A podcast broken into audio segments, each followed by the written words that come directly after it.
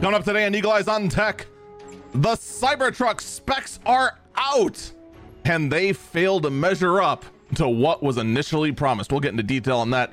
Elon digs a deeper hole for Twitter.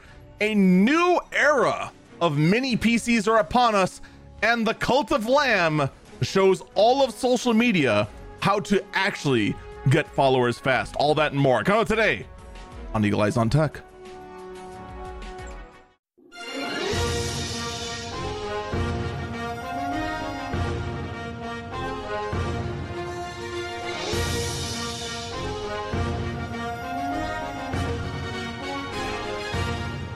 Good morning, good afternoon, good evening, or streaming this the Eagle Eyes on Tech guy. Eagle Falcon. That's good enough. That's good enough. That is very much good good enough of an opening. We have a lot to talk about today.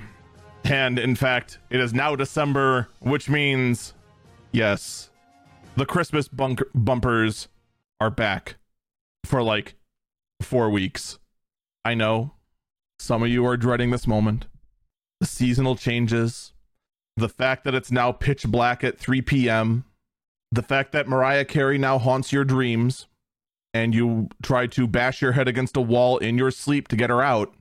But I assure you, we are Mariah Carey free because there's no way I can afford that stuff. I simply can't. We are using royalty free stuff from Ragnarok Online that's just the realistic part of it all right? You know i'm i'm, I'm sorry that i'm going to provide you something unique something you haven't heard in a while but that's the reality of it. We're also working on the uh, 2024 bumpers at this at this time as well and we're going to have some fun with it down the road. With that said though as i was getting ready to go live we have breaking news from just a few hours ago reported by zach Bussey from po- quite possibly the only useful thing about Twitter that's left. And I'm only slightly sarcastic about that. Zach Bussey might be the only thing left for for like all of like informative Twitter. Zach Bussey, for those who don't know, he is an independent journalist that pretty much covers all creator and streaming news that's out there. He is reporting well not exclusively but he has brought to our attention here that the that the financial tech company Tipalti has in fact suffered a ransomware attack consisting of at least a quarter of a terabyte of information actually a little bit over a quarter of a terabyte of information and it includes confidential business data belonging to the company as well as employees and clients. Those clients including roblox and twitch there's information that that leads to Tipalti being responsible for Twitch's payout process, which um yeah, for viewers on Twitch, you're fine. For guys who get money from Twitch, we're concerned to say the least. We are greatly greatly concerned. So what does this mean? We don't know as of yet. The last update we had, I mean, I'm not kidding when I'm saying this is breaking news. The last update we had was two hours ago. The actual company released a press announcement saying, We are reaching out to you today with important information regarding a potential security incident that came to our attention. This was sent to all of their customers. On Sunday, December 3rd, 2023, a ransomware called Alf V ran- ransomware alleged alleged that they had maliciously gained access to confidential information belonging to Tipalti and its customers. By the way, there is like a 60% chance I am pronouncing Tipalti incorrectly. The company name is spelled T I P A L T I. If I'm mispronouncing if I'm mispronouncing if I'm pronouncing it incorrectly, I apologize, but they have yet to respond to me telling me how to how to pronounce their company name exactly mostly because they have better things to do. Protecting your data and the security of our systems is of the utmost importance to us, and we are taking this matter very seriously. Our team is thoroughly investigating these claims, and at the moment, we have found no evidence of a breach of our data. We are committed to providing you with the latest updates regarding this alleged breach during the ongoing investigation. Our team is available to answer any questions you have at, and then they give an email. Kind regards, and then the uh, leaked message cut off the name of the rep, most likely to help protect the source. So we have a ransomware group that claims that they have a lot of data, and then the victim is saying we have no evidence that this breach occurred. It's still very early in this. It's not this story's not even a day old yet. So it's hard to say what is and isn't true. One thing that does stand out to me, the file they got is only 265 gigabytes. That seems like a very odd amount, especially for, you know, for a day when you have a data breach like this. One of two things. It's either you have everything or you have a very small contained amount that has the essentials. This is a quarter of a terabyte. It is hard to get a quarter of a terabyte out without being noticed. So I don't know who to believe. I'm leaning more towards it might be a spoof, but I don't know. At the same time, Tipalti has every reason right now especially considering the fact I'm pretty sure they are not a publicly traded company, so they don't have much to lose in trying to hide this sort of information. I guess at this point, all we can do is wait and see how this all goes down. In other streaming news, that seems very odd and is the reason why in um in our video podcast you see a bottle of Mountain Dew sitting standing next to me. Mountain Dew is running a quote AI powered advertising campaign. According to Zach Bussey, Mountain Dew is using a bot called Mountain Dew Gaming that, using AI and image recognition, it will detect if there is Mountain Dew on the screen and then go ahead and just dr- and just shill for itself within the chat. This is apparently going on until December 8th. However, it is only scanning for streams that are in any kinds of games categories. So, this podcast broadcasting on the talk shows category is not going to be read by the bot. Also, we're a pretty low population channel, so most likely the bot's going to ignore us anyway. But I mean, you give me a chance to try and perform some science, I'm going to go ahead and perform some science. It's just what I do. You tell me that there are malicious bots out there that are scanning out and trying to go ahead and raid any kind of stream out there that is pro LGBTQ. My God, I'm gonna throw every single keyword in my in in my thing to try and see. You know what? Come and get me. I dare you. It's just what I do. Unfortunately, that didn't work either. But, you know, it is what it is. Now, here's the thing, okay? Mountain Dew obviously didn't pay me. In fact, I paid them because I because I don't drink Mountain Dew at all. I had to go out and actually buy a my own six pack of Mountain Dew. So before anyone goes, oh wow, he's sponsored Mountain Dew. This is the worst sponsorship deal ever. I'm so far six dollars in the hole. I actually forgot how much the six pack was. I think it was like 450 or something like that. In any case, no, we're not sponsored by Mountain Dew. And any person who actually has this in their chat, they're also not sponsored by Mountain Dew. From the perspective of anyone, from a sponsorship point of view, this campaign sucks this is literally the worst case scenario because the only thing allegedly that comes of this is that if the Mountain Dew bot spots you, you are apparently put on the page on the front page for like 10 minutes. So Mountain Dew gets $6 and I get 10 minutes of exposure is the best case scenario. Let me ask you something. All right. When you go ahead and commission an artist to go ahead and draw something, for you. Do you pay them with money or exposure? Yeah, you, you, you said money. Unless you're terrible, then you said exposure. I hate to break it to you, um, artists and streamers both, we can't pay our bills with exposure. I know. I'm just as shocked as you are. when um when We Energies took one look at my follower account and said, "No, you're going to pay your electric bill with money, not with exposure." And I went, "Dang it. It's unfortunate." So, let me ask that why is this okay then? Why is this considered acceptable?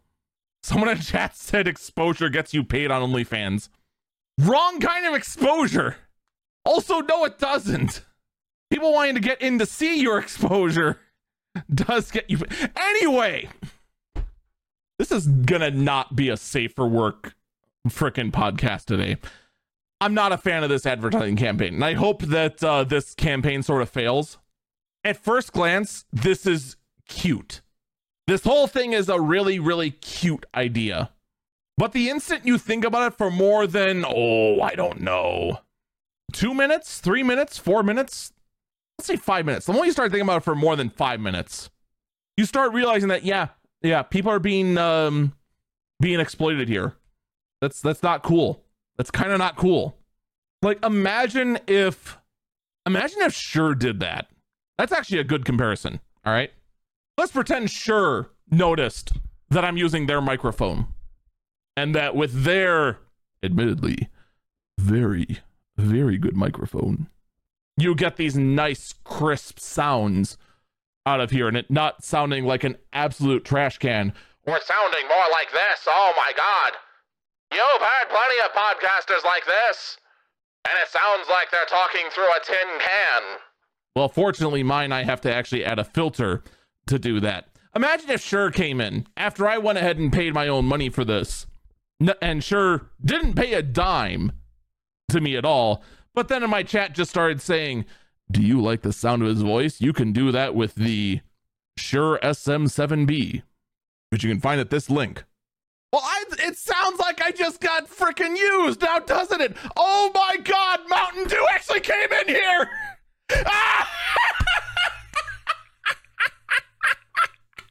They actually came in. We got him! that is hilarious. That is actually hilarious. Oh my god. Oh my lord. Amazing. Simply amazing. No, my opinion has not changed. This is still terrible. I have not made a single cent off this moment, but I had had a very good laugh, which I'd consider is uh you know what? I'd say $6 for a good laugh was worth it. Everything else about this isn't, but the timing absolutely is. How I rip on this entire advertising I- idea, and the bot comes in!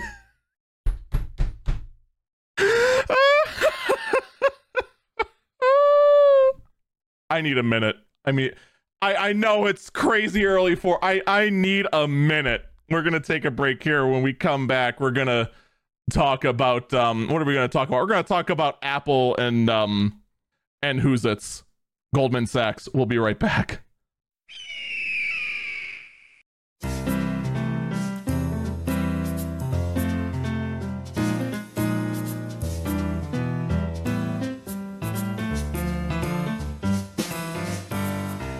Welcome back, Eagle Eyes on Tech.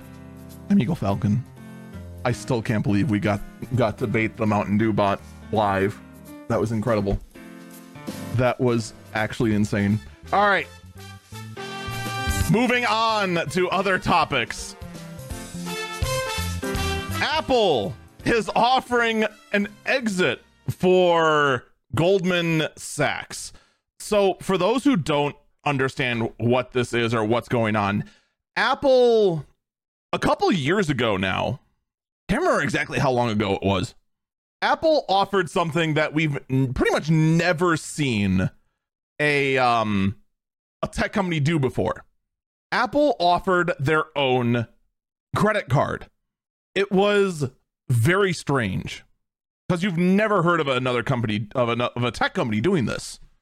And the way they did is that they partnered with the bank Goldman Sachs, who Goldman Sachs doesn't really deal with um we'll just call it the consumer market.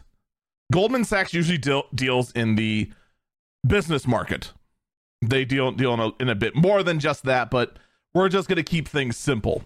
All right, for the purpose of, of this story. And also because we don't need to spend an hour d- trying to decipher this. All right. so, what it was was that if you had an iPhone, you could apply for an Apple card. The card was very simple.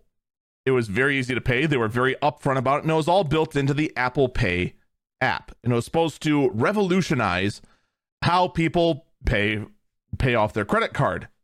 And so it's a lot more simple and a lot easier to understand.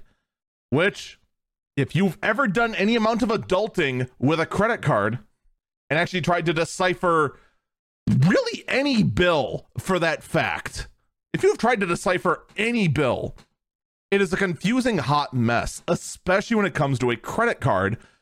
Because, well, there's a minimum amount of pay, there's the amount that's due on this, there's the current, current balance, there's the int- interest on it, there's also the points you get back for it, what those count towards, what it all means, et cetera, et cetera, et cetera. It can be a bit of a mess.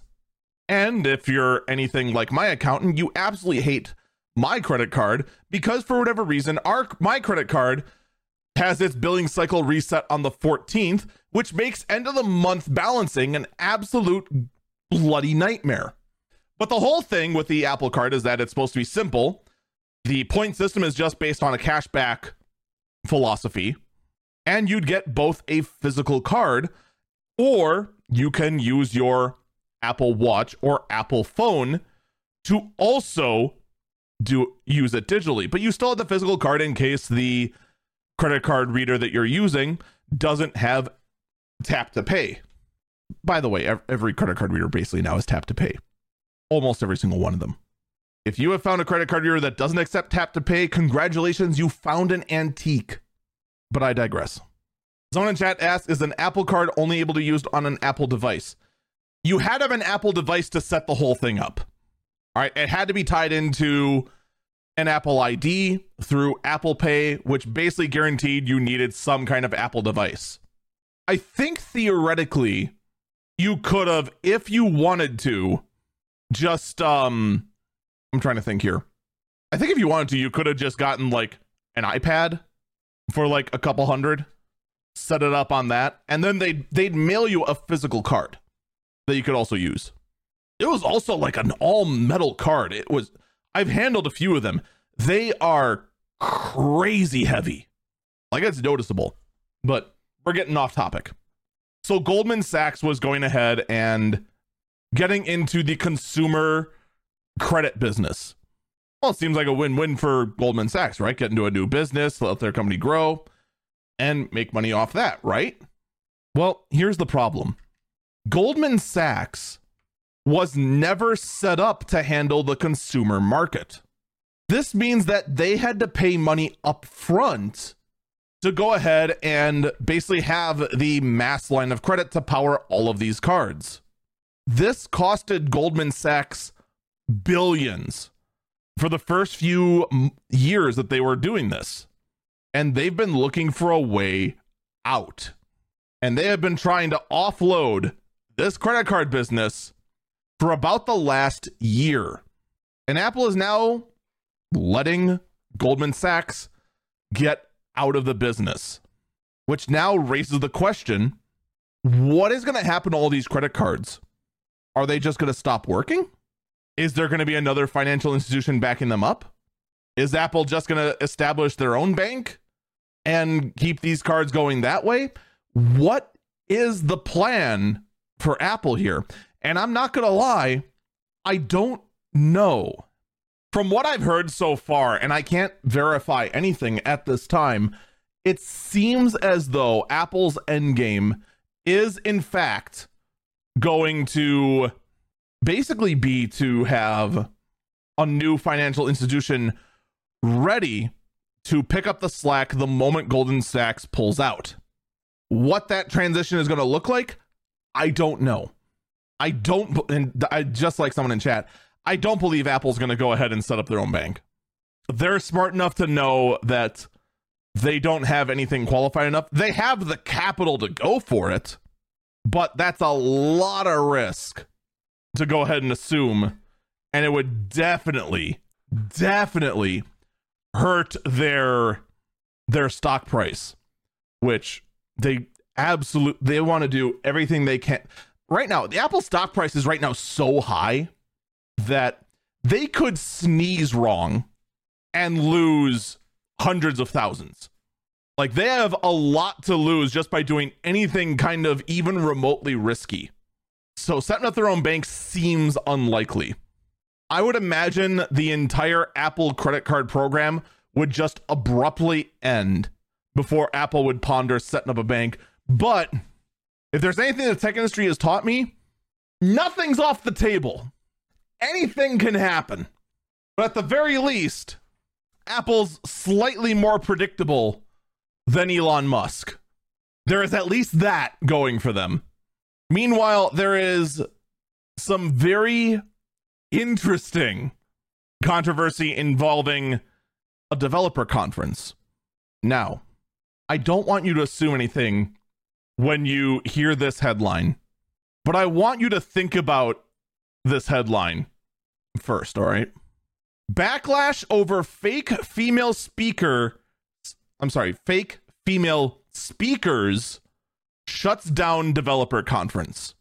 Your first instinct when you hear fake female speakers is just like, oh no, is this is is this some some kind of newfangled bigotry or something crazy like that? Is this just is this some crazy story trying to go ahead and make something big out of something stupid? Someone said, "Oh no, no, no, no, no. This is actually even crazier." The holder of a conference literally made up female speakers to hit a diversity quota to try and attract other developer speakers. Just straight up used AI imaging to create new faces, invent backstories for these people that don't exist, made up fake bake backgrounds for what they've done, their accomplishments, and said they're going to be there speaking about this. And then, of course, right before the conference happened, oh, none of them could make it. Uh, things came up in their personal lives that prevented them all from making it days before the actual developer conference would begin. Maybe they couldn't make it because they weren't real. This guy was all found out solely because a number of these developers that were going to speak started looking into some of the other speakers' backgrounds before they said yes, only to find out that in fact none of them checked out. Which then I have to ask this Is this really our world now? Where if we don't meet a certain diversity quota, you either have to make up, invent, filling this imaginary quota, or else you're just not worthy of someone's time. Is that really what we are in this? Like, this whole concept, the fact that someone is ha- had to stoop to this level just makes me wonder what are we doing to ourselves? Why? I would argue for the purpose of a convention, for the purpose of any kind of conference. If the venue is good, the hosts are good, and most importantly, if the attendees seem like they'd be worth talking to, like you're not going to go ahead and do a talk about about trying to break into a into a new field in programming to a bunch of bikers or something like that. You're not going to do that. That's stupid. But as long as it's there, the the whole concept of trying to go ahead and meet these kind of quotas just it feels forced. And I know where it all starts off with. It all starts off in the name of trying to make sure that we're not excluding every anyone. But at the same time, by making these kind of quotas, you are in fact excluding people. It's a weird line. And the fact that it forced this to just straight up invent new people just to go ahead and be on the on what they felt was the right side does make me go, really? Really? Someone just posted in a Discord asking how the heck did I bait Mountain Dew? Oh, I still can't get over that. I really, really can't. But in other news, getting off the con the conference thing, let's talk about EVs. electric vehicles and where the problem is. Right now, here in the US, there are some artificial deadlines saying that dealers and manufacturers must have a certain percentage of the cars they sell be electric by a certain year. Right now, it's um, right now I think it's like twenty percent by 2023 year some or 20 I'm not 2023 uh 2030 or something like that. I can't remember the exact number. But right now car dealers are begging this artificial deadline be pushed up because they can't sell EVs. And I actually checked in my area here to see if in fact electric vehicle sales were in fact slow. And sure enough, there actually are quite a few of the various newer electric vehicles, the ones that actually do look attractive, not like the Nissan Leaf and its 80 mile range and its top speed of 80 miles an hour or whatever the heck it actually is. I think it's actually way better than that. Don't quote me on that.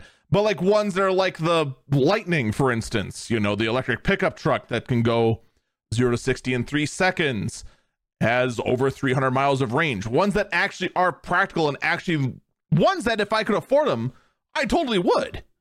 They're not moving and they're currently sitting on a lot waiting to be sold. Can anyone guess why? Can anyone guess why exactly they're all sitting on the lot? Why are people in America so reluctant to buy EVs? I'll give you a hint. I have been pounding this table on this exact topic for the longest time. There we go. Someone in the chat almost has it. They haven't enough that I'm willing to take it. It's the fact there's nowhere to charge. It's the fact that the charging infrastructure right now in America is spotty at best. The chargers that are out there right now, the Electrify America chargers, are unreliable. There's been tons of horror stories about being trapped at a Walmart and the stupid charger won't let them charge their car. And then on t- the other killer thing right now that's the talk within the trucking world. Well, not the trucking world, but um the truck owners world, that's the better phrasing to go, is in fact the fact you lose 66% of your range while towing. That's killer. Yeah, remember how I said earlier that the F-150 Lightning has a 140 or I'm sorry, a 340 mile range? Now imagine it's 105 now. You can only travel 105 miles and then you got to start charging again with your camper trailer or hauling a load back to your home. It starts getting nerve wracking. And the more you use your truck, the lower that range gets because the battery is starting is lowering its life lifespan. So best case is 105. And with a lack of infrastructure, it's having more people say, you know what? I think I'd rather pay for a diesel truck than I would an electric one and even for car driving too. I mean, heck, the apartment I'm at right now, I cannot install an electric charger. So, one of the biggest benefits of an electric vehicle, charging at your own home, gone. And the closest place I can charge it is a Walmart about a 10 minute drive from my place. So, if it phantom drains and goes down to near zero in my parking spot, I'm hosed. I have been saying this again and again and again and again. The lack of charging infrastructure is going to slow the adoption of these vehicles. Lo and behold, look who is right. It also doesn't help at all that these vehicles were, you know, 35K at the start of the pandemic and now they start at like 50. Yeah. So, what is going to be the future for EVs? We'll first have to see a couple of things in the US, the best charging infrastructure is Tesla's, the fast charging infrastructure that they got going. I know Ford said they're going to go ahead and make the switch starting next year, that all their electric vehicles are going to be on that charging standard. So we'll see if that goes ahead and fixes this. Actually, be another thing directly affecting Ford because we've known that for like two years everyone's like, oh, well, why would I go ahead and buy the old ones on the universal one when I can just go ahead and get, you know, one of the ones that has the Tesla one? Meanwhile, though, speaking of Tesla, The Cybertruck. We have the specs. We know what it can do. And here's what I'll say about the Cybertruck. If you thought that Tesla was going to be able to meet every single one of their promises they made four years ago, you are going to be in for a massive disappointment. They did not. But man, there's quite a few people out there that absolutely love this thing, and I don't know why. I'll tell. Actually, no, I do know why. They're not truck people. So let's start with a couple of things. All right. First off, if you were hoping to get the Cybertruck because of that built-in ramp, it's not there. It's gone. Built-in ramp gone entirely. If you wanted to get the Cybertruck because you thought it was going to have a lot of storage, it's got a decent sized bed, but it's not the best out there. It has a decent front trunk, but it's probably one of the smallest out there compared to the other two big electric pickup trucks. The exterior metal is tougher. They even shot bullets at it. Granted, very small bullets, but they still shot bullets at it and it didn't puncture through the doors at all. So, you know, it's a pretty tough truck. I don't know why you get a pickup truck specifically for being shot at. That seems like a very if you're buying a vehicle based on your likelihood of being shot at, you have a lot of you have a lot of problems that need to be looked at first. But if you're if you're getting the Cybertruck and hoping to get it for utility, that this is going to be some sort of heavy hauler or some kind of crazy, crazy high end freaking camping ability, you're going to be disappointed. Someone in chat says an amazing zero to 60. It does, but w- why? If you care about sports performance, why are you buying a pickup truck? Like, that just seems bizarre. The biggest thing it has going for it is first off, the tonneau cover, the cover that covers the t- the entire bed of the pickup truck. I do actually like that. I honestly do like that. The internal screen, I do like it. I don't like the fact there's no gauge cluster. One thing that actually did slip past me the first time I looked at this, they do have external outlets inside the bed of the truck. They do have a 240 outlet. And more importantly, the 240 outlet they have in the bed of the truck is a 50 amp plug. That actually is extremely unique. Though Rivian does not have a 240 outlet in the in the bed of their truck, and Ford only has a 30 amp plug. So a 50 amp actually is a huge, huge upgrade. I don't know how long it's going to be able to provide 50 amps at 240 volts to whatever would be plugged into it. I'd actually be very curious about that. The other thing also is um I do have to apologize about stories I covered before about the Cybertruck regarding the panel gapping. Clearly now, because they only just now released the specs and everything, the initial report saying that customers are receiving their trucks with massive panel gaps, that clearly is not the case because customers are only now, just now, receiving their Cybertrucks. So those other ones were pre-production units. So panel gaps there are actually almost expected. Those are still bad panel gaps though, but now it's way more understandable. So I do want to get that correction out there. And the other outlets that went ahead and reported those as actual customers getting them, holy cow, shame on you. You made me look like an idiot. And yeah, someone in the chat said that was what it said too. That was not what my sources said though. Which again, shame on them. Absolute disappointment there. But I, but of course, the biggest the biggest yikes about the Cybertruck, besides its looks, is the price.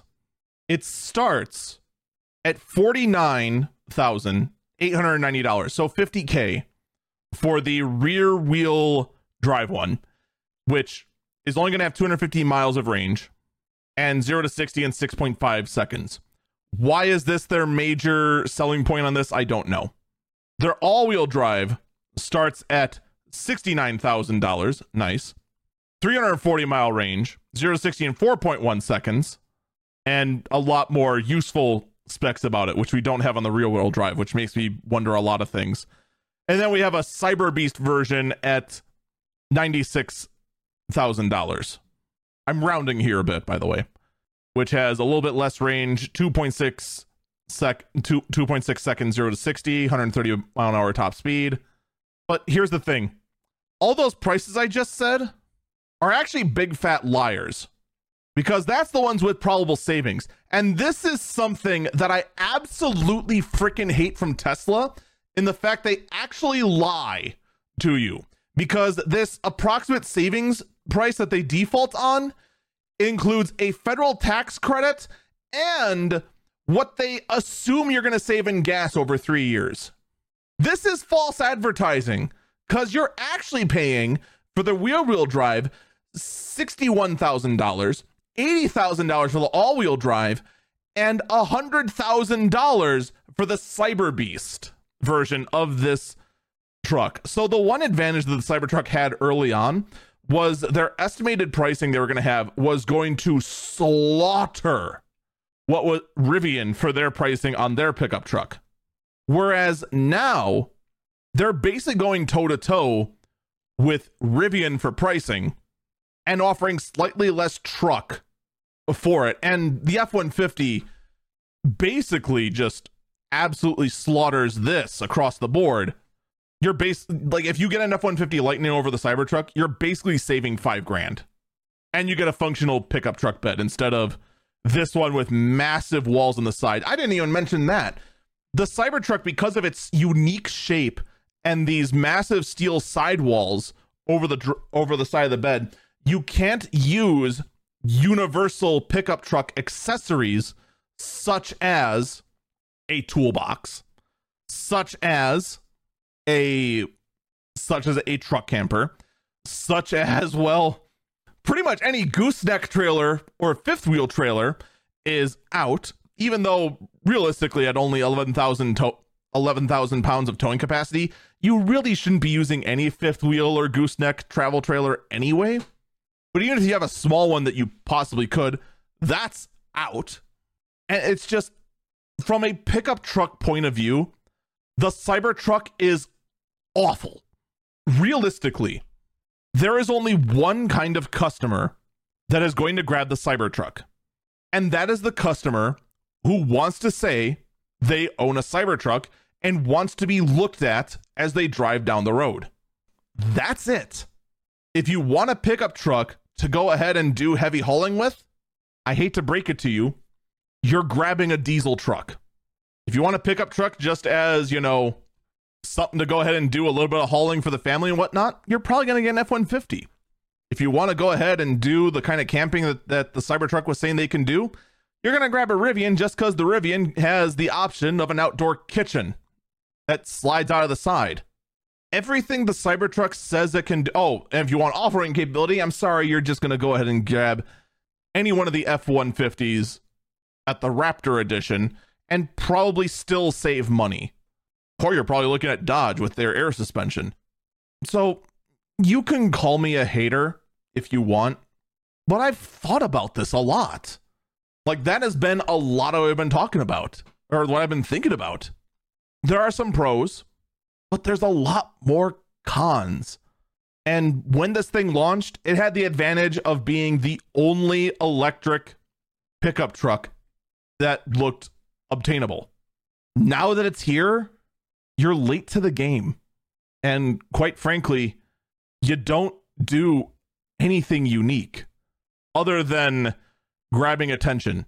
It is extremely effective at grabbing attention. Oh yeah, their entire windshield, by the way, is uh has only one windshield wiper. Like that's a thing with it. There's just one giant windshield wiper on it. Just right there on the driver's side. I still don't know how I feel about that. That seems like it'd be a pain in the butt to try and go ahead and find anyone that would supply that. The all, the other thing also is the fact that um the headlight design is just one LED light bar in the front. As someone who has to drive down country roads to get home pretty much every night, I do wonder how effective that light bar is going to be when uh when you're going down a dark road with no street lights. And well, a lot of people are kind of noticing a lot of these problems with the Cybertruck as well. In the subreddit of the Cybertruck, numerous threads have been opening about how the payload capacity is 1,000 pounds lower than what was initially pre- given. By the they originally said like a 3,500 payload capacity. Instead, you're now getting 2,500. 2,500 is still really good for the class of truck that it's actually falling into. We originally thought the Cybertruck was going to be a class three or a f- class four pickup truck, just based on the weight of the vehicle, but apparently it's not. Although maybe when it first launches, we're to find out that in fact the weight was lies and that actually is a class 3 truck and now could you imagine you get your Cybertruck and find out you have to report to the DMV or to report to DOT every year for a um for a freaking truck expansion uh a, a flippin um truck inspection that would be just be awful Nope, I'm sorry. You own a Cybertruck. You now need to carry a fire extinguisher and three caution cones in your back seat at all times. You are now a commercial vehicle. Have fun with that. We'll have to see because I know a lot of people, once they get a hold of the Cybertruck, they're going to put it through its paces. There's a couple outlets specifically I'm going to be keeping an eye on. And these are the same kind of outlets that made the discovery that, oh, yeah, uh, Rivian and Ford both when they went ahead and just attached any load to it, the range went down significantly. what a shame. What a shame. We're going to take a break here. When we come back, I want to talk about how Elon Musk dug a deeper hole for Twitter. Yes, even deeper than the one it already was in. Don't go anywhere. We will be back.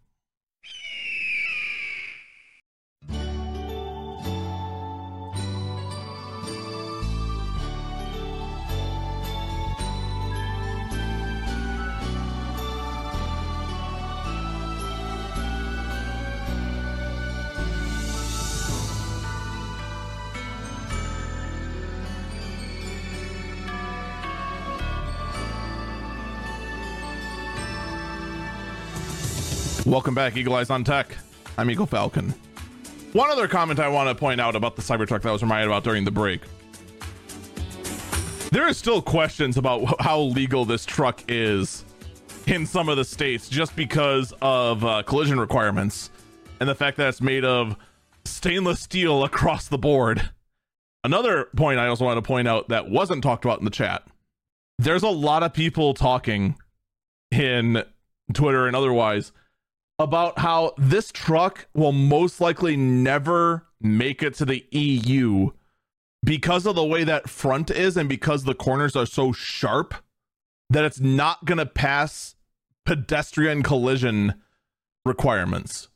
In the US, we don't even consider pedestrian collision, which you say it out loud sounds horrible.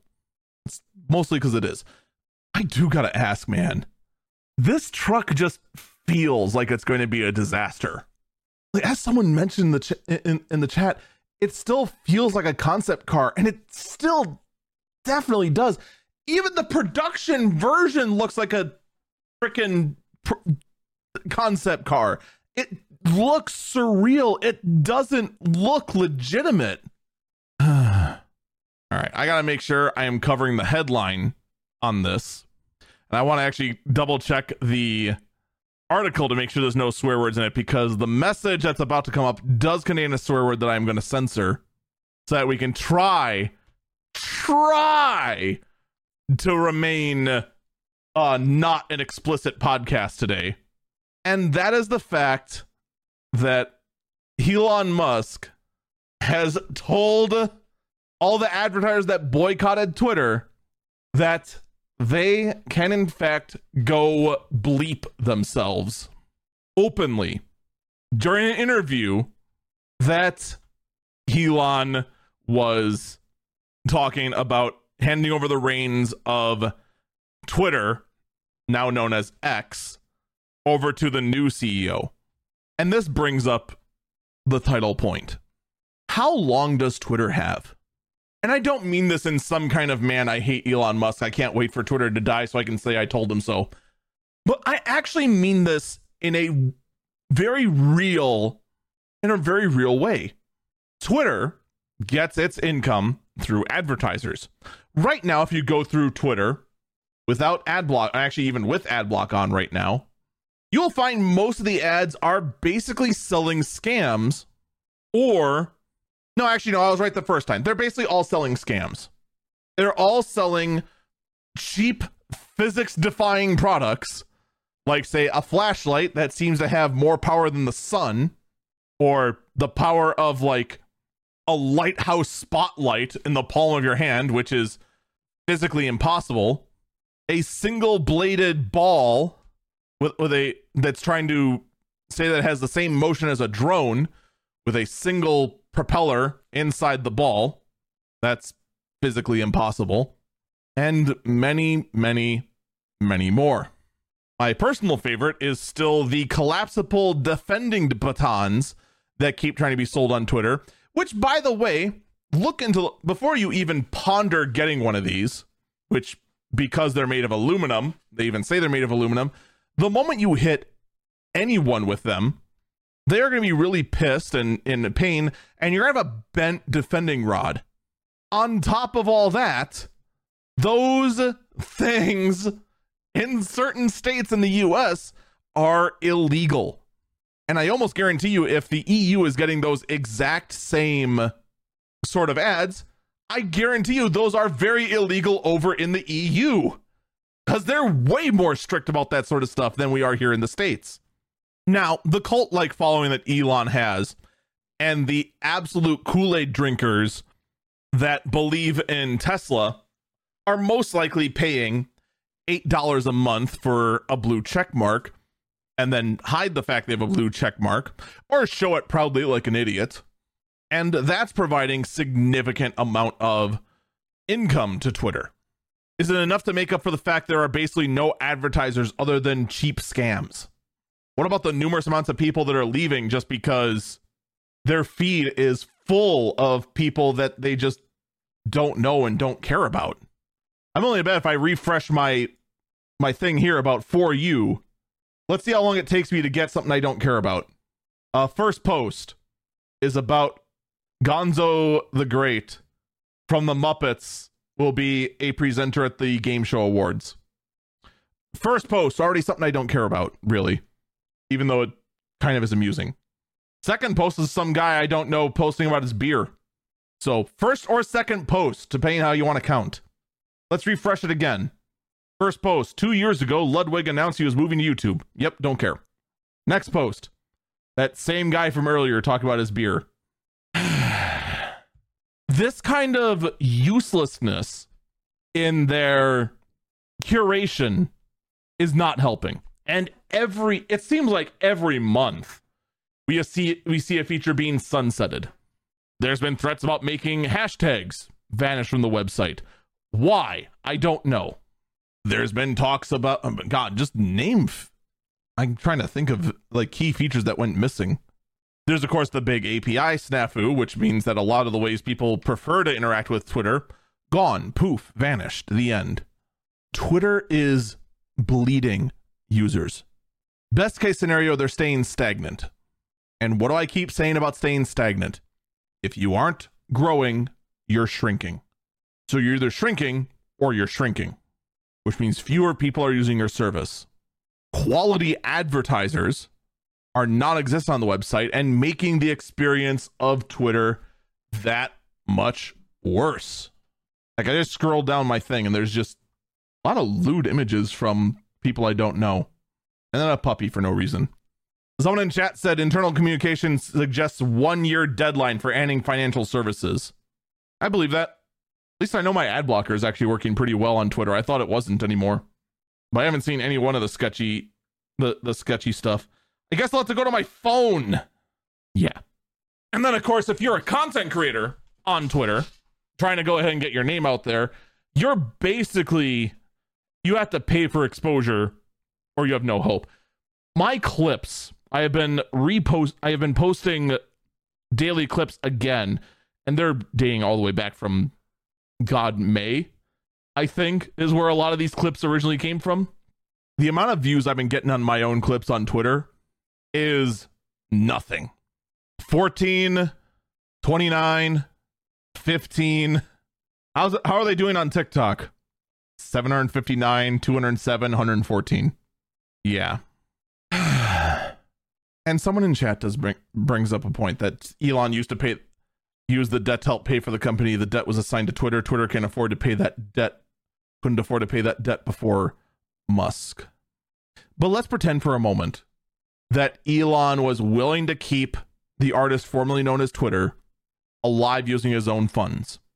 And he could for a while, but eventually that's going to compound in on itself. Eventually, it's going to pile up more and more and more and more. At what point does it end? At what point does Twitter pay for itself? And you already start seeing kind of the language from Musk trying to shift the blame elsewhere. Because while he told advertisers to go bleep themselves, he also said that if they don't like what's going on on the platform, I hope they stop. Don't advertise. But he also went ahead to say that, in fact, if Twitter does fail, it's because these advertisers boycott them. Twitter's blood would be on their hands. So already you start seeing Elon trying to shift the blame. It's not his fault. It's not his awful, terrible, brain dead business decisions that flies in the face of business 101 that killed Twitter. No, no, no. It's the advertisers that killed Twitter. You are actually insane if you believe that. You you act th- that actually is a test if you are in fact an Elon cultist or not. If you actively hear that and say and say, yeah, that makes sense. It's the advertiser's fault. It's not Elon's fault that Twitter fails. It's the advertiser's fault because they boycotted him. No, it's Elon's fault. It was Elon's fault that he went ahead and toned down moderation to the point where it is unbearable, went the literal polar opposite of what it was. You could have toned it down carefully, slowly, try to dial in the right amount to get rid of the weird bits of trying to control information and keep things like racism out. But no, you didn't do that. Probably the biggest flaw, I would say, by far, without a doubt, is the fact that you changed the name. You took Band Aid and then killed the name Band Aid. You had one of the most recognizable brand names in all of tech to the point where the language used for the company was in the dictionary and you burned it all for a letter. A name change that was so successful, no one respects it. Literally no one. Even the actual reporter is trying to keep an even hand. Referred to as the platform formerly known as Twitter, now X. And you notice this whole time, I've, for the most part, been calling it Twitter pretty much the entire time, with only a couple of times referring to it as previously X or previously Twitter, now X.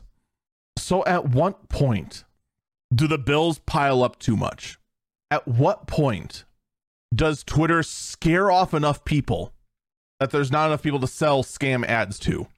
At what point does Twitter fail?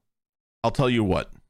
The application I use to publish my short clips to multiple social media platforms at once, the day they start supporting platforms like Bluesky or Threads, the other Twitter competitors, that to me would be a sign that one of those other platforms has more adoption than Twitter.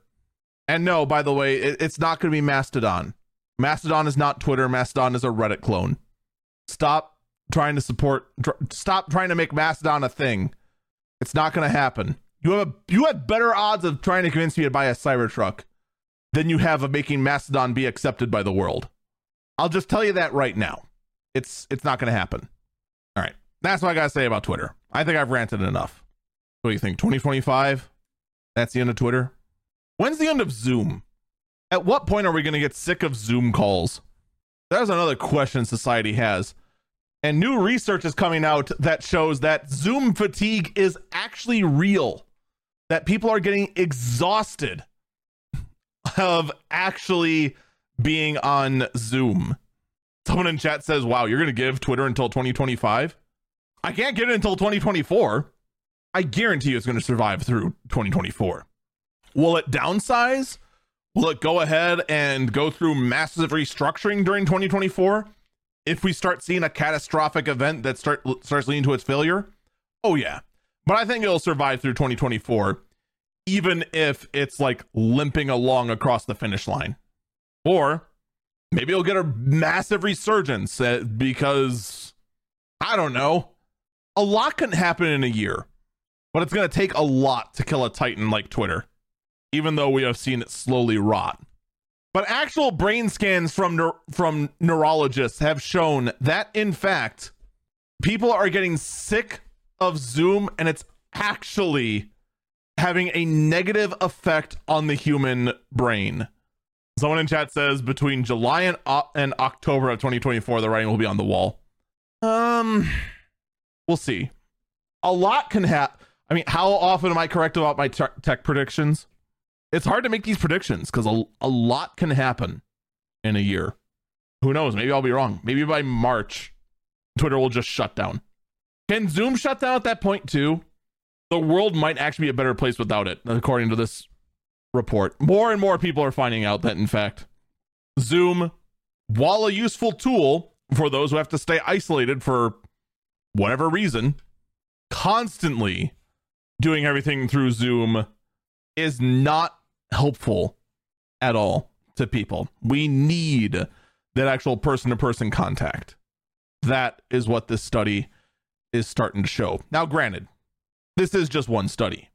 More and more will be done.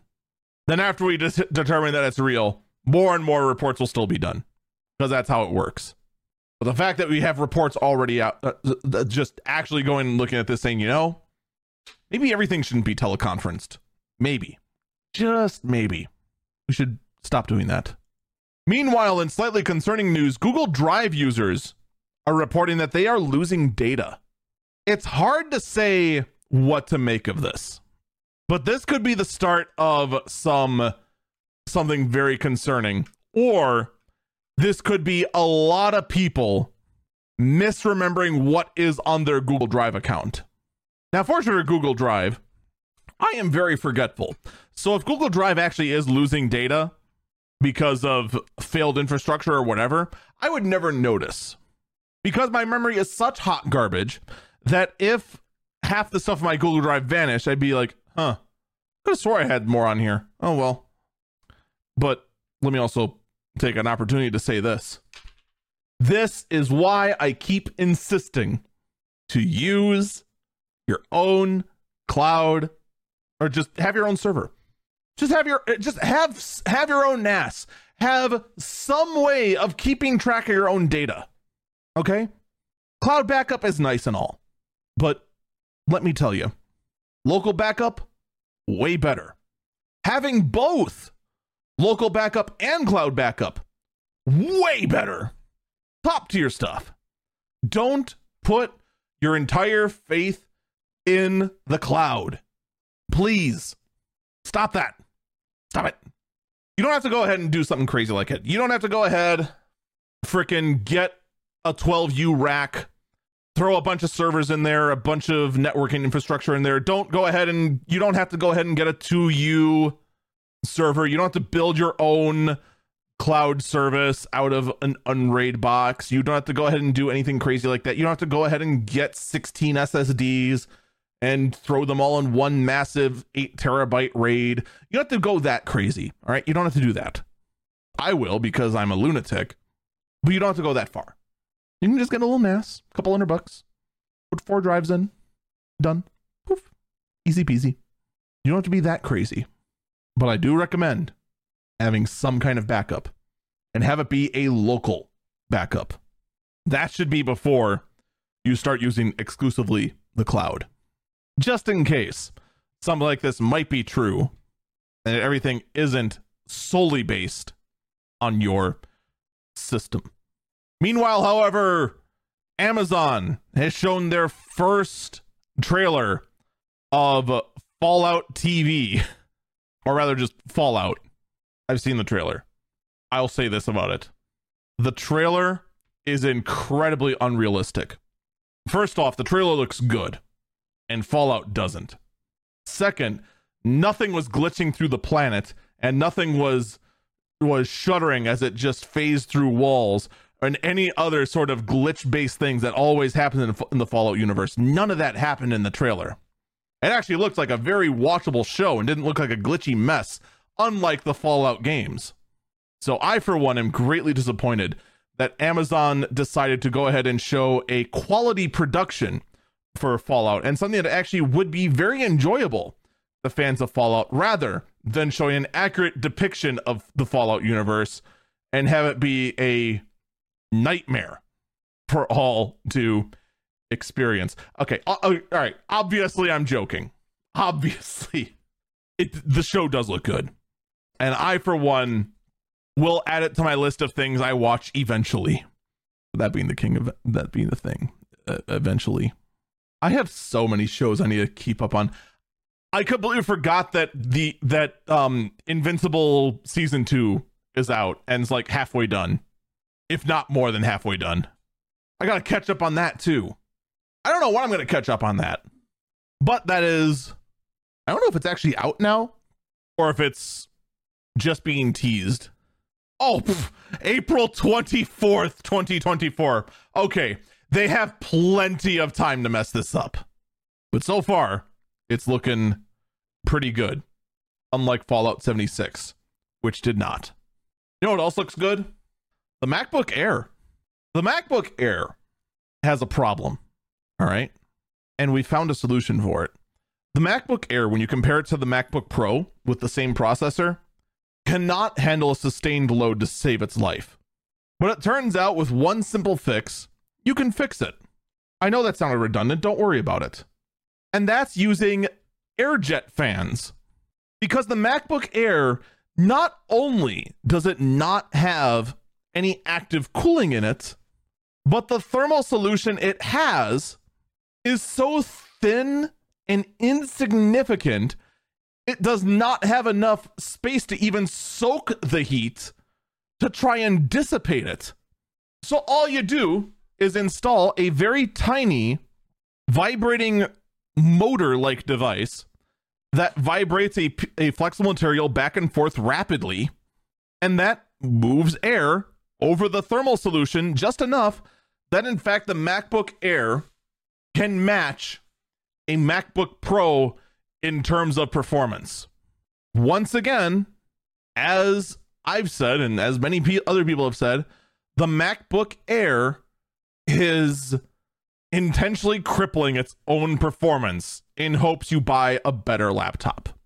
Because what's happening is that this laptop, the M2 chip, puts out enough heat that it soaks the heatsink. Then the chip thermal throttles, and then it clocks itself down to try and cool itself off. Great design, right? Just fantastic. So, you install a little fan, it cooled itself down. The end.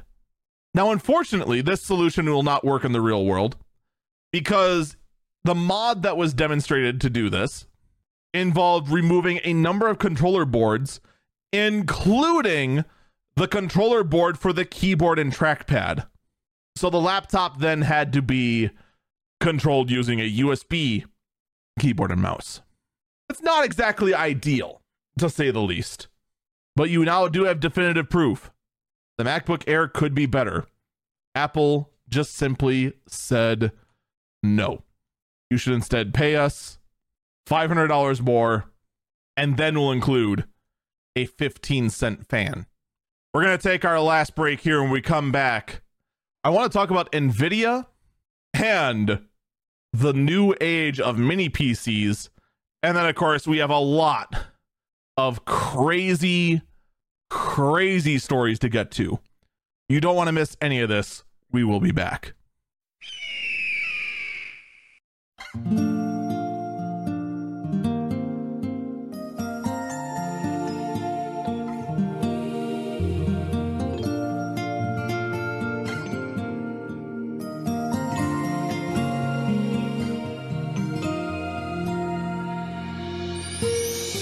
Welcome back, Eagle Eyes on Tech. I'm Eagle Falcon.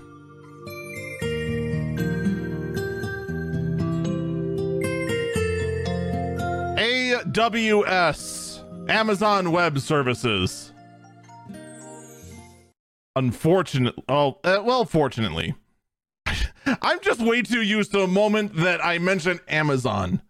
The words unfortunately have to leave my mouth for some reason or not. Amazon is showing off new custom made processors that range up to 96 cores on the ARM architecture specifically for AI. Why is this important? Well, this goes back to NVIDIA. All right. For the most part, all this AI stuff and all the talk about, oh, wow, this crazy AI stuff can do this, that, and the other thing for theoretically what AI can do is irrelevant. It's only when it's actually applied and actually does it that it starts mattering. And for hardware that powers AI, the reason it matters to you, the average person, is because the more that other companies can rely on not NVIDIA, the more NVIDIA has to start being price competitive with the products they actually sell you, the gamer. Right now, there is no budget affordable GPU brand new from NVIDIA. Every single GPU is what most people consider in the mid to high end market, even what used to be considered entry level. think like the 4060 right now is a $400 card or something like that. You used to be able to assemble a capable gaming computer for $400. Now for $400, you have a part. That's it. And not gonna lie, for that kind of money for 400 bucks, you add a little bit more to that and just get a Steam Deck and you're looking pretty good. Or if you're fine with LCD, you can just get the Steam Deck. Gaming. You're done. G- GG, you win. So more pressure on Nvidia to actually be price competitive cuz right now they're not. Right now Nvidia is as happy as a fat cat can be cuz they're selling their AI chips for $10,000 each to any business that'll buy them, and a lot are willing to buy them because they're the only ones out there. Meanwhile, the actual gaming cards using that same chip are selling for $1,500, which is still absurdly expensive.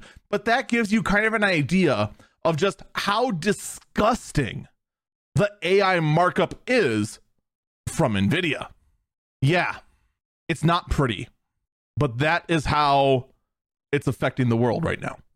And even though Amazon has access to this, Amazon is still, in fact, having to partner with NVIDIA because even though they have their own chip, Amazon still wants to go ahead and be able to offer other solutions to their customers if they deem it so. So it's not like this one chip's going to go ahead and be like the answer to all of our NVIDIA problems. It's not. But it is a blow to the NVIDIA fortress. Good. All we can do is hope that more follow suit and NVIDIA has to change how they operate. Meanwhile, whatever happened with those 4090s? Well, here's the funny thing the US put a ban on GPUs and chips in general that exceed a certain compute threshold. The 4090 exceeded that, and in fact, what ended up happening over at over in China because of it was that every single 4090 they had were being converted to AI cards because they could. Well, Nvidia has come out with a trimmed down version of the 4090 that they can sell to China, and it's called the RTX 4090D, which is within compliance to be sold to China. What does the D stand for? Well, I'm going to assume dragon because of the Chinese dragon being shown next to the picture of this, even though it has a WCCF tech logo on it, which is the article I'm getting this from. But um, you know, I, am sure a lot of you extremely uh mature individuals can come up with your own answer of what the D stands for that is completely mature and responsible to say, and definitely isn't a euphemism for sausage at all. No, you, you all have more class than that. I'm sure you all do. It stands for dumpling, doesn't it? Ah, well. I'm sure it's perfectly fine. You know what else is perfectly fine? Mini PCs being powered by the Ryzen Z1. So, what is the Ryzen Z1? Well, the Z1 is a very small, low powered gaming CPU, or SoC, actually, is the more proper term, that actually powers a lot of the Steam Deck competitors. It powers the ROG Ally, it powers the Legion Go, it powers a lot of these. There's quite a few from like WinGPT and other ones. Then some people just thought, you know, this chip's capable. It can play games. What if we put it in a small form? What if we put it in like a little a little mini PC? And the beauty of the Z1 is not only is it a pretty decent CPU, but it has what all low power CPUs lack. And that's a GPU. So here we have the Phoenix Edge Z1, and the benchmarks for this sucker are looking pretty comparable. Someone in chat says this is an APU. No, we are not calling it an APU. An APU is a stupid name. No, bad. It is an SOC. We don't call the Intel CPUs that have a GPU built on them APUs. That's a stupid marketing term. And as much as I love AMD, no, bad. You do that naming outside. Bad dog, bad. Bad ing- ingenious CPU company. But the mini PC is able to handle most modern tiles fairly well. It's about what you'd expect. You know, it's not the greatest performance in the world. It's definitely in the playable range. And the fact that it's a set top box, chat is now being insisted I call an APU. No, I'm not doing it. It's an SoC. It's a system on a chip. That's what we call it in every other system that exists. That's what we're calling it. I don't care that AMD calls it an APU. That is a marketing term. I don't care enough. It's a thing. Yeah, it's a marketing term. I still don't care. Bad chat. You're as bad as the Mountain Dew robot. The benefit that the set top box has, though, unlike the handheld PCs, is that, well, there's no battery. This SoC now can, in fact, have raw performance. It doesn't have to downclock itself to conserve battery life. It can just go ahead and run wild. And the sucker can reach roughly 40 and 60 watts, depending on the load. Someone in chat asked, Do Chromebooks use APUs? No, they don't. Both in actual terms and in marketing terms, they don't. Chromebooks usually use Celeron processors, which have a GPU on them, which then, because they're not AMD, makes them not APUs, or they use actual ARM SoCs. Either way, no, they're using garbage because Chromebooks are garbage. Friends don't let friends buy Chromebooks. Nobody willingly buys a Chromebooks, they're forced to buy one. Fight me. I'm not wrong. No, I willingly bought a, a Chromebook for, for my son so he could go to school. No, your school forced you to buy one. You didn't willingly buy one. Your school forced you to buy one. You weren't you didn't willingly buy a Chromebook, you were forced to. As I was saying that, someone typed in chat schools. Schools willingly buy them. Schools are stupid, so they don't get a pass. That is like my biggest gripe is the fact that schools like every school had the infrastructure to handle computers correctly. And then they gave up and bought Chromebooks. And now school and now students are actually dumber and less computer savvy savvy because of it. Anyway, the actual Z1 powered desktop. Someone in chat, schools are stupid and we learn at these places. You see the problem. Do You you see the problem. You acknowledge See? See? Ta-da. I like that I try to hover over this and it says an error occurred. Came back on this. These mini PCs though do have capabilities, and I'm actually very curious to see how the how these are working. And someone was mentioning, what if we have a laptop powered by SteamOS? I actually want to see the set top box powered by SteamOS. We could finally see like an actual capable home game console. Just write that in there. I want to keep a closer eye on these. They're going to be very, very interesting. We'll have to see down the road. One of the things that people tried to just link me was, in fact, people um, linking mobile processors for Chromebooks. No, bad. Bad. Don't do that. Here's the thing. All you given me was a marketing page from AMD saying that AMD Ryzen is good for Chromebooks. Nobody used these. Literally nobody used these. May there might be a few that use the Ryzen 3 5125C. The rest of these are way too high end. No one's going to throw them in a Chromebook because Chromebooks are cheap garbage. Chromebooks require no performance because they're not real computers. Thus, there is no reason to put a high performance Ryzen processor in them. There's no reason to put a Ryzen 5000 in them. There's no reason to put a Ryzen 7000 in them. That's why every single Chromebook you see, you know what words you see? Qualcomm. You know what words you see? Celeron. You never, almost never see any kind of real processor in a Chromebook. Are they out there? Yes. Should you buy them? Heck no. They are a waste. Of, just don't buy Chromebooks for starters. There's your first problem. And you especially shouldn't buy a high end Chromebook. We have been over this again and again and again and again. And the more you try to convince me you're right, you get further wrong. Yes, I know it's bait. But gosh darn it, I am going to frickin' stand on this hill because I could not be more right about anything. But then again, I live in a society where, in fact, kids want digital currency and subscriptions to video games more than actual real games for Christmas.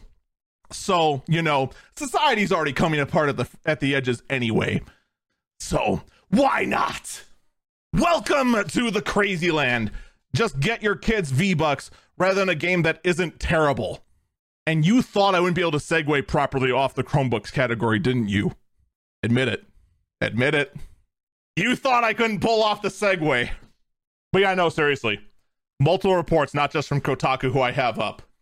And in fact, more and more, yep, sure enough, they'd rather have virtual currency than actually getting any kind of brand new, useful game. Someone in chat says Chromebooks like a tide vote. You mean how they're useless and should be thrown out and disregarded? it's disappointing. It really is to see the state of gaming in the youth literally come down to freaking d- fake money and that actually catching and actually catching traction. It's disappointing. Very disappointing to say the least. But it is what it is. Meanwhile, though, Destiny 2 tried to do exactly this a $15 bundle to try and start people up on the dying game. And in fact, the starter pack was so widely hated that, in fact, Destiny 2 pulled it. So there's at least one win for actual innovation in the gaming space and not throwing bad money after bad. Yay. I need something to like make me happy again. Maybe AI has something that'll actually make me happy again. Uh, what do we got here? Um, no, no, definitely not that. Definitely not that. Oh, here we go. Here we go. Here we go. EA files a patent to make it so your voice will voice your own in game character.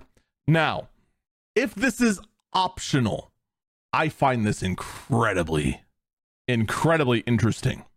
But I admit I'm a unique case because I can alter my own voice to many different ranges. And I would had I would have way too much time trying to see what kind of crazy nonsense I could go ahead and have an AI voice generator using my own random voice samples would go ahead and do with it. I would have way too much fun with it. So, do I think I, I guarantee you most people are probably not on board for this. Okay. To which I'd say I'm fine with it if it's optional. But let's be honest. If you could go ahead and do something crazy like this with your voice and give that as a sample, Wouldn't you want to see what the AI would do with it? Or what about a voice like this? or a voice like this. You get the idea. My throat's actually really dry, or I'd do a few other ones too. But I've already been talking for like over two hours. So there's only so much I could do right now. I find this technology interesting. I hate the fact that it's EA filing the patent because I'd love to see this in certain critically acclaimed MMORPGs that may or may not have a free trial. But at the same time, while AI does something interesting, AI is then used for malicious means, such as so called tech bro facing backlash after publishing an article about how to use AI for stealing content from your competitors, pulling off an SEO heist so that, in fact, you can have your content beat out the competitions in searchability. Welcome to the modern age. Your kids want V Bucks. You can try to go ahead and have your personal hero sound like you. And every content creator is trying to use AI to steal from each other and one up each other. Great. Someone in chat asked, wouldn't that mash them, not beat them? Yes and no. Yes, it would match them, but also you can then use that information to then one up them. Because you now you know exactly what they're going to search on, and all you got to do is tweak the ordering a little bit so that all their search words are now one notch lower than all of yours. See, the way SEO works on YouTube is the order you put in your tags actually matters a lot because it weighs your first tag, then your second, then your third, then your fourth, et cetera, et cetera, et cetera. So if you just get rid of, you copy someone else's tags, copy them in that order, delete the first one and add at the end, every other search word now has more weight on yours than it does on theirs. And that's how it w- will work until tomorrow when uh, YouTube ends up changing everything and then no one knows anything. Welcome to the algorithm. It's awful. And no one fully understands everything, except sometimes when you sometimes do and it actually does fall that way. It's fantastic. Meanwhile, back to interesting things that AI is doing. Stable Video Diffusion is a new AI model that is animating any still image. One of my favorites, still being, and hopefully I can find it, but now I kind of doubt I'm going to be able to find it, is one popular meme of the. Oh, there it is. I did, in fact, find it. Let me just go ahead and grab it. Do, do, do, do, do. There we go. This popular meme was thrown through this same AI generation. The vid- the video of, in fact, you know, guy looking back at girl, her his girlfriend looking shocked and disgusted by this, and this video model went ahead and animated this, but it did somehow add sleeves to one of the girls that clearly didn't have sleeves before. It's an interesting concept, but I think it needs to go back in the oven a little bit longer. Also, this elbow looks a little weird. Someone in chat says that sleeves are the future. Ah, yes, the future. The future is sleeves. At least around here it is, because winter. Again, interesting concept, but I just wonder how effective is it going to be? Meanwhile, though, we have uh, nanobots, tiny robots made from human cells, are able now to heal damaged tissue. The so called anthrobots are being tested and created to try and scratch the surfaces of. I'm trying to think of what the exact word would be trying to figure out what they can all do. What couldn't they heal before they now can with these new anthrobots? It's currently being used for just straight up tissue engineering, but the possibilities down the road, who knows what this technology is going to be able to be capable of? But, you know, for now, it's an interesting proof of concept and just one more piece of fodder you can use to go ahead and scare your friends into saying, hey, they're making robots out of people. And quite frankly, those kind of headlines, just to mess with them, are always worth it.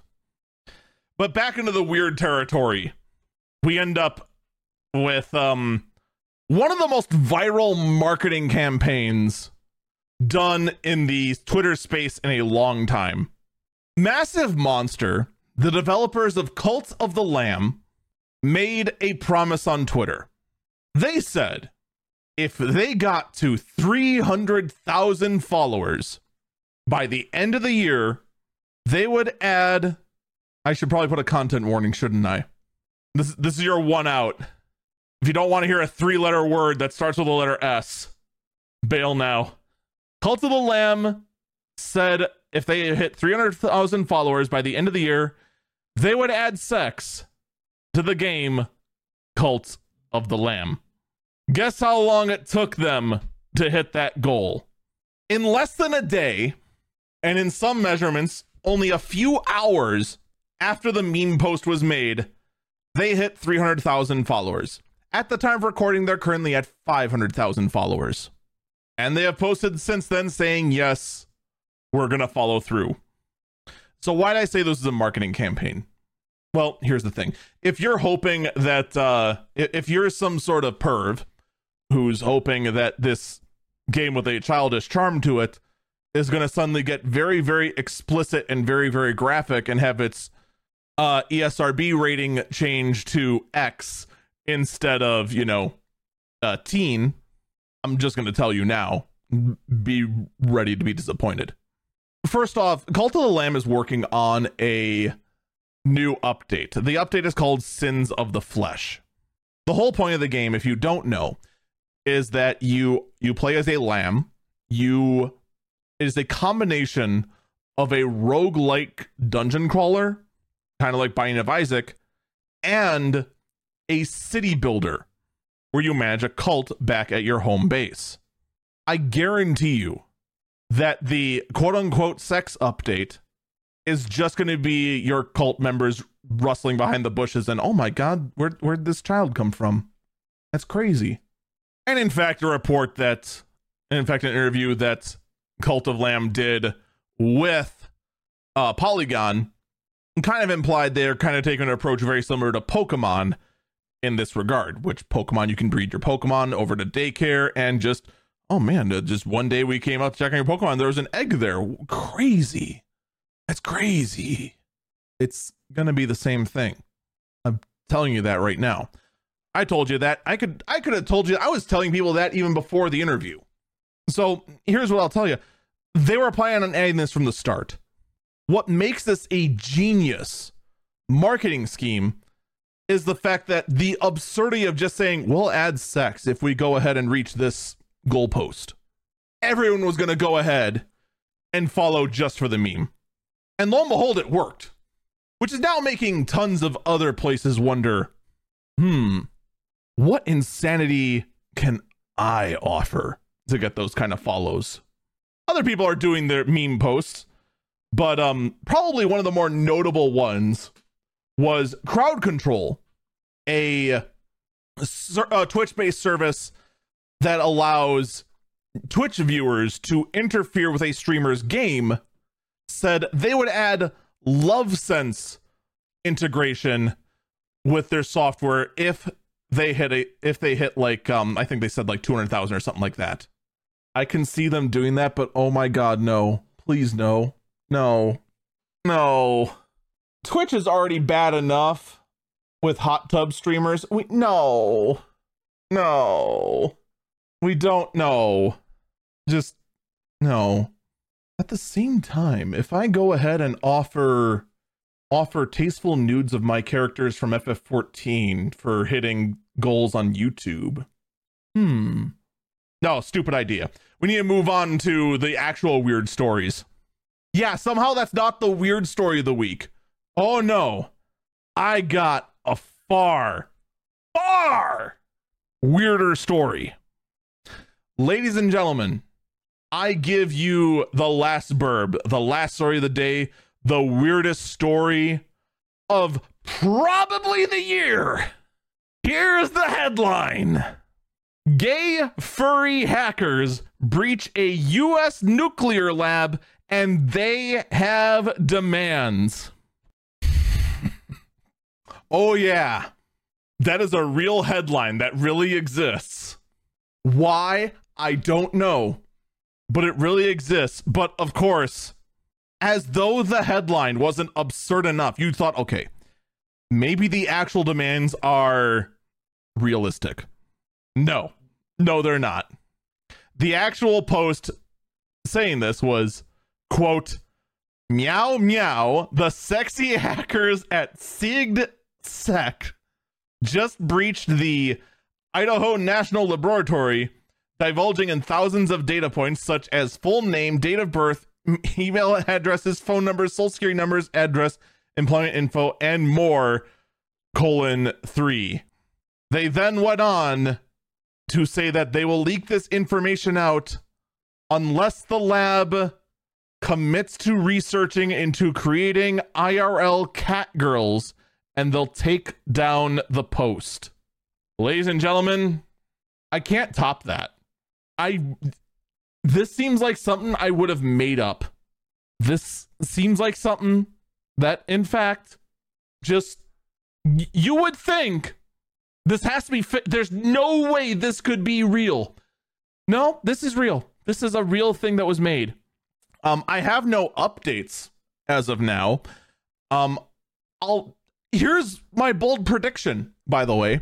I don't think the um I, I do not believe the nuclear lab is going to go ahead and try to research into making cat girls mostly because they are nuclear scientists. They research in this crazy thing called nuclear power.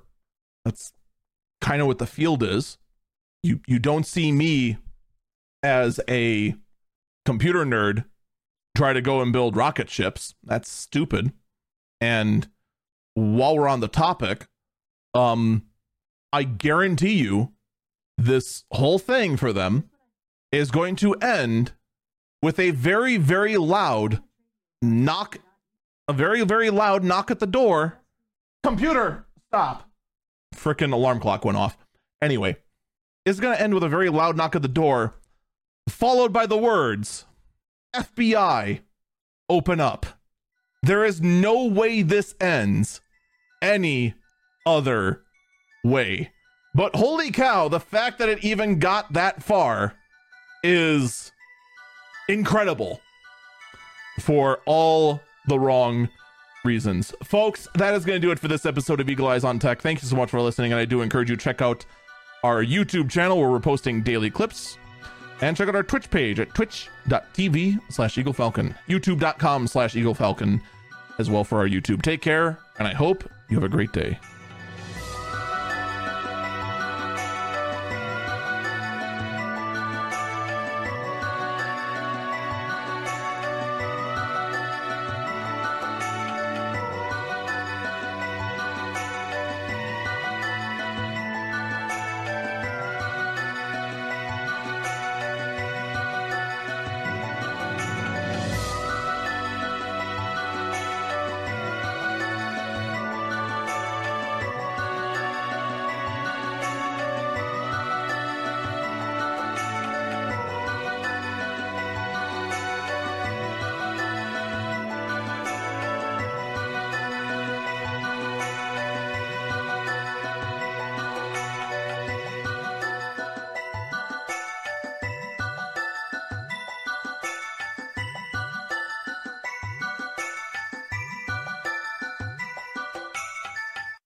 Off, I find the speciesist of these gay furry hackers quite offensive for starters. And the other thing, you know, I you know, good for them for being gay, but really just cat girls? No cat boys? No bunny boys? What are we speciesist now too? I'm disappointed. I'm greatly disappointed in these hackers and also disappointed in the fact that, you know, they're quite possibly the dumbest terrorists that ever blighted the planet. Holy cow. This was. This might be the dumbest headline I have read in a long time. I, I will say that much. I know I don't normally do like last burb story of the year because I never keep track of this stuff. But man, good luck topping this one.